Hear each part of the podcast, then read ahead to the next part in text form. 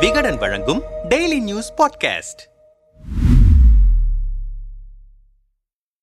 குஜராத் கலவரம் பிபிசி ஆவணப்படத்துக்கு தடை. தொடரும் திரையிடல்களும் எதிர்ப்புகளும் நடப்பது என்ன? இரண்டாயிரத்தி இரண்டாம் ஆண்டு குஜராத்தில் நடந்த கலவரம் குறித்து மறு விசாரணை செய்து பிபிசி நிறுவனம் வெளியிட்ட ஆவணப்படம் பெரும் விவாதத்தை கிளப்பியது. இரண்டு பாகங்கள் கொண்ட இந்த ஆவணப்படத்தின் முதல் பாகம் சென்ற வாரம் வெளியானது. இது வெற்று பிரச்சாரத்தை பரப்புவதாகவும் இந்திய ஒருமைப்பாட்டை குலைப்பதாகவும் கூறி சமூக வலைதளங்களில் அது தொடர்பான அனைத்து இணைப்புகளுக்கும் மத்திய ஒலிபரப்பு அமைச்சகம் அவசரகால அதிகாரங்களை பயன்படுத்தி தடை விதித்தது. இந்த தடை எதிர்க்கட்சிகள் சார்பாக கடுமையாக விமர்சிக்கப்பட்டது. அதன் விளைவாக தடை செய்யப்பட்ட ஆவணப்படத்தை பொதுவெளியில் திரையிடுவது அதிகரித்தது. குறிப்பாக டெல்லியில் ஜேஎன்யூ பல்கலைக்கழகத்தில் இந்த ஆவணப்படத்தை திரையிட ஏற்பாடுகள் செய்யப்பட்டன. கல்லூரியின் தடையை மீறி திரையிடப்பட்டதால் நிர்வாகம் மின்சாரத்தை துண்டித்ததாகவும் தகவல் வெளியானது. அதையும் மீறி மாணவர்கள் ஆவணப்படத்தை லேப்டாப் அலைபேசிகளில் பதிவிறக்கம் செய்து பார்த்துக் கொண்டிருந்ததால் ஏபிவிபி அமைப்பினர் மாணவர்கள் மீது கற்களை வீசியதாக புகார் அளிக்கப்பட்டது. இதில் மாணவர்கள் மாணவர்களுக்கு காயம் ஏற்பட்டு சிலர் மருத்துவமனையில் சேர்க்கப்பட்டுள்ளனர். மாணவர்கள் மீது தாக்குதல் நடத்தியவர்கள் மேல் காவல் நிலையத்தில் புகார் செய்யப்பட்டிருக்கிறது.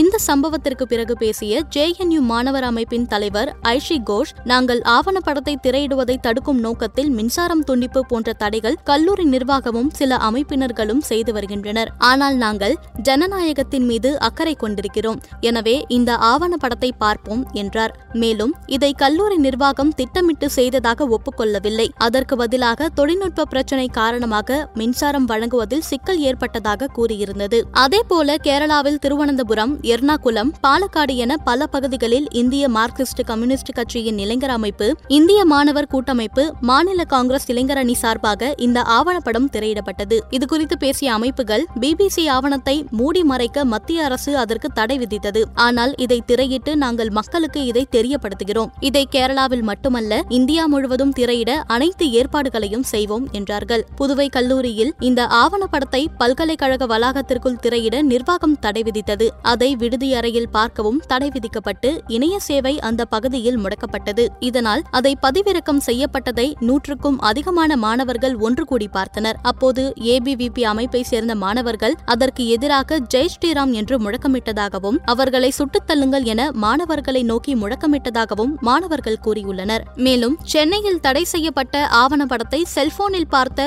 மார்க்சிஸ்ட் கம்யூனிஸ்ட் கவுன்சிலர் பிரியதர்ஷினி உட்பட அந்த கட்சியை சேர்ந்தவர்கள் காவல்துறையால் கைது செய்யப்பட்டுள்ளனர். இப்படி நாடு முழுவதிலும் தடை செய்யப்பட்ட ஆவணப்படத்தை திரையிடுவதில் எதிர்க்கட்சிகள் தீவிரம் காட்டி வருகின்றனர். மக்கள் எதை பார்க்க வேண்டும் என்பதை அரசாங்கம் முடிவு செய்ய வேண்டாம். எனவே சென்சாரை தடை செய்யுங்கள் எனும் வாதம் வைக்கப்படுகிறது. மேலும் பலரும் அனைவரும் இதை நிச்சயம் பார்க்க வேண்டும் என கூறி ஆவணப்படம் இடம்பெற்றுள்ள இணையதள இணைப்பு மற்றும் வீடியோவை தங்கள் சமூக வலைதளங்களில் பதிவு செய்து வருகின்றனர். குறிப்பாக மேற்கு வங்கத்தை சேர்ந்த நாடாளுமன்ற உறுப்பினர் மஹுவா மைத்ரா வழக்கறிஞர் பிரசாந்த் பூஷன் ஆகியோர் தங்கள் ட்விட்டர் பக்கத்தில் பதிவிட்டுள்ளனர். இது தொடர்பாக நம்மிடம் பேசிய பத்திரிகையாளர் பிரியன் மத்திய அரசு இதற்கு தடை செய்ய வேண்டிய தேவையில்லை. இவர்கள் தடை விதித்ததால் அதை மக்களுக்கு தெரியப்படுத்த தற்போது பல முயற்சிகள் மேற்கொள்ளப்பட்டு வருகின்றன. குஜராத் கலவரம் சம்பவம் நடந்து முடிந்த இந்த இருபது ஆண்டுகளில் மோடி மீது வைக்கும் விமர்சனங்கள் எதுவும் மாறவில்லை. குறிப்பாக அவரிடம் கேட்கப்பட்ட எந்த கேள்விக்கும் அவர் பதில் தரவில்லை என்பதும் அவர் மீதான நம்பகத்தன்மையின்மை அதிகரித்தது. எனவே அதை முழுமையாக விசாரித்து இங்கிலாந்து அரசாங்கம் நிதி வழங்கி இயக்கப்படும் அந்நாட்டு அரசாங்க நிறுவனமான பிபிசி ஆவணப்படத்தை வெளியிட்டது. அதில் தவறு இருப்பதாக நினைத்தால் அந்த நாட்டுக்கு எதிராக கண்டனங்களை தெரிவிக்கலாமே. அப்படி செய்தால் அந்த நாட்டுடன் இருக்கும் உறவு முறிந்துவிடும் என்பதால் அதற்கு இந்தியாவில் தடை விதித்திருக்கிறார்கள். அதேபோல ட்விட்டர் யூடியூப் போன்ற நிறுவனங்கள் இந்திய அரசு சொல்வதை கேட்டு அதை முடக்குகின்றன. ஆனால் அவர்கள் தன்னிச்சையாக செயல்பட வேண்டும். உண்மையில் இவர்கள் வைக்கும் குற்றச்சாட்டுக்கும் ஆவணப்படத்துக்கும் தொடர்பு இருக்கிறதா என்பதை உறுதி செய்து பிறகு அதில் அந்த நிறுவனங்கள் தான் முடிவெடுக்க வேண்டும். மத்திய அரசு தடை விதித்திருக்கும் போது